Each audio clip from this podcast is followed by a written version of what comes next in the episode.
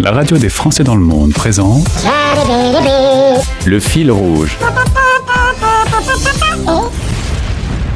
C'est un fil rouge que j'adore. Retrouver Solal, l'aventurier qui a décidé de faire le tour du monde à pied. Il est parti le 3 juin dernier de Paris et il marche tous les jours euh, entre 20 et 40 km. On le retrouve aujourd'hui, aujourd'hui en Géorgie. Bonjour Solal. Salut Gauthier. Alors tu es avec ton téléphone euh, au milieu de nulle part, tu dois faire attention à la batterie, on essaye d'aller vite. Euh, ça va toutes ces petites galères techniques, t'arrives à, à les maîtriser? Ouais ouais ouais ça va ça va. Maintenant je commence à être habitué quand même. Ouais. Euh, j'ai maintenant j'ai deux téléphones maintenant parce que j'ai remplacé euh, l'ancien qui était très mauvais en termes de qualité photo. Donc maintenant je jongle un peu entre les deux euh, pour avoir deux fois plus de batterie. Donc quand, quand je peux je charge tous mes équipements électroniques et là ça me fait durer un peu plus longtemps. Donc ça va. Tu t'es déjà retrouvé avec euh, tout en panne, euh, tout sans batterie ou pas? Ouais bien sûr ouais. Et alors tu fais Bien comment? sûr, Parce qu'avec les téléphones on fait tout, il y a le GPS, il y a tout, il y a les photos. Ouais, alors euh, bah, j'ai plutôt généralement une direction où je sais à peu près où je vais quand même. Euh, là par exemple si ça me arrivé en Géorgie, euh, je savais que voilà je devais traverser telle ville, telle ville. euh, il me restait 15 km le lendemain avant d'arriver à sais pas moi un restaurant, un café où je pouvais euh, recharger tout ça. Donc pour l'instant c'est pas un gros problème. Mais c'est plus une galère quand je suis euh, en pleine nature et qu'il y a vraiment aucune ville, aucun commerce pour recharger les trucs électroniques. Mais là je fais attention généralement. La dernière fois qu'on s'est parlé, tu t'étais blessé au pied, tu as dû euh, donc faire une petite pause, tu étais du côté de la Bulgarie.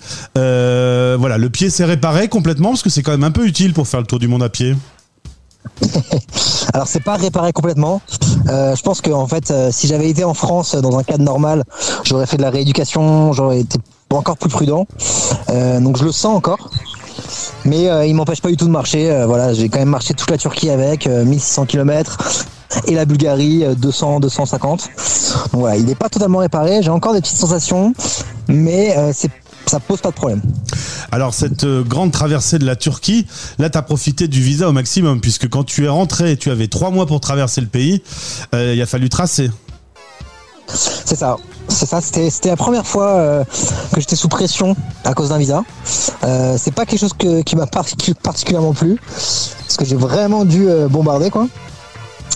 Euh, mais là, ça, enfin, je, je sais que ça, c'est quelque chose qui va, dans lequel il faut que je m'habitue parce que ça va, ça va être la même chose en Iran, euh, un pays dans lequel je vais arriver bientôt et le maximum qu'on puisse rester, c'est vraiment trois mois le, le plus gros délai et c'est encore, c'est encore plus grand que la Turquie, c'est 2600 km. Donc euh, il faut, il faut que je me prépare à ce genre de, de vitesse et de, de pression de, temps, de temporalité quoi. Voilà, on peut pas se dire euh, on va aller un peu plus lentement là, il faut, faut tenir la cadence. Ouais, c'est ça, c'est ça exactement.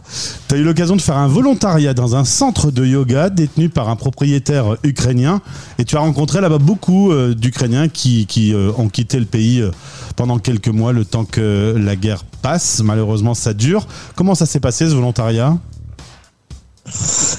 Alors en fait c'était un c'était un volontariat dans les montagnes, donc c'est un, un Ukrainien, Eugène, un ancien DJ euh, qui est maintenant prof de yoga, prof de contact, enfin tout, toutes ces petites activités euh, sympathiques.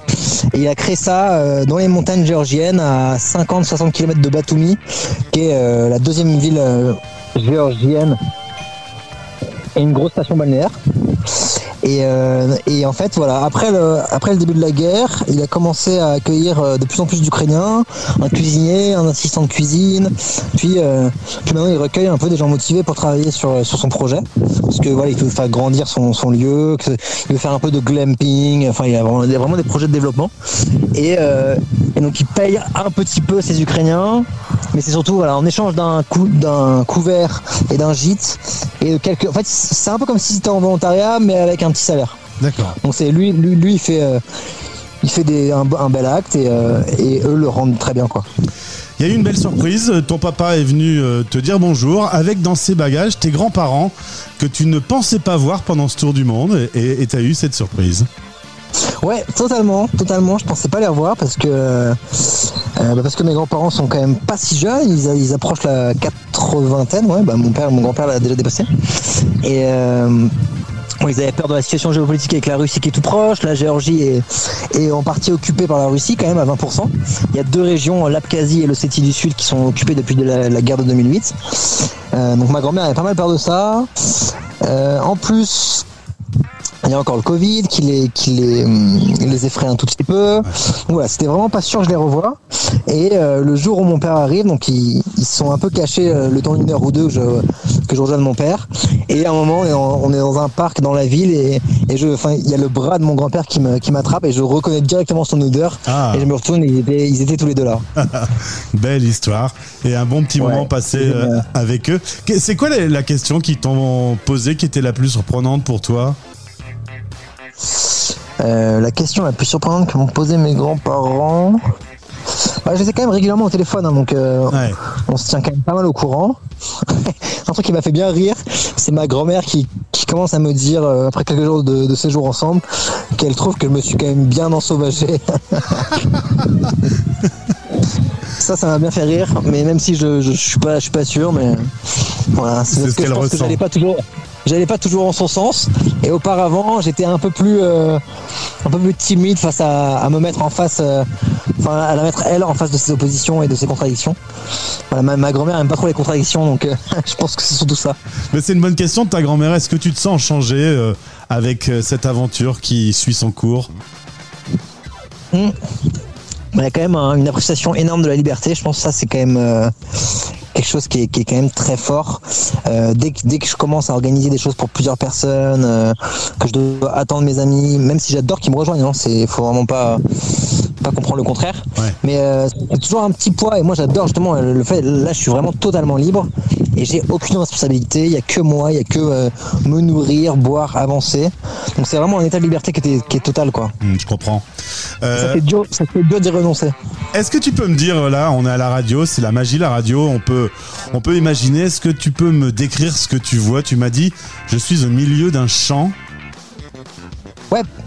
Alors, je suis au milieu d'un champ. Sur la droite, euh, il y a une colline, euh, une assez grosse colline avec un, cimetière typiquement géorgien. euh, les Géorgiens, ils, mettent des tables, des tables en fer à côté des tombes de leur famille pour pouvoir déjeuner à côté de- des tombes.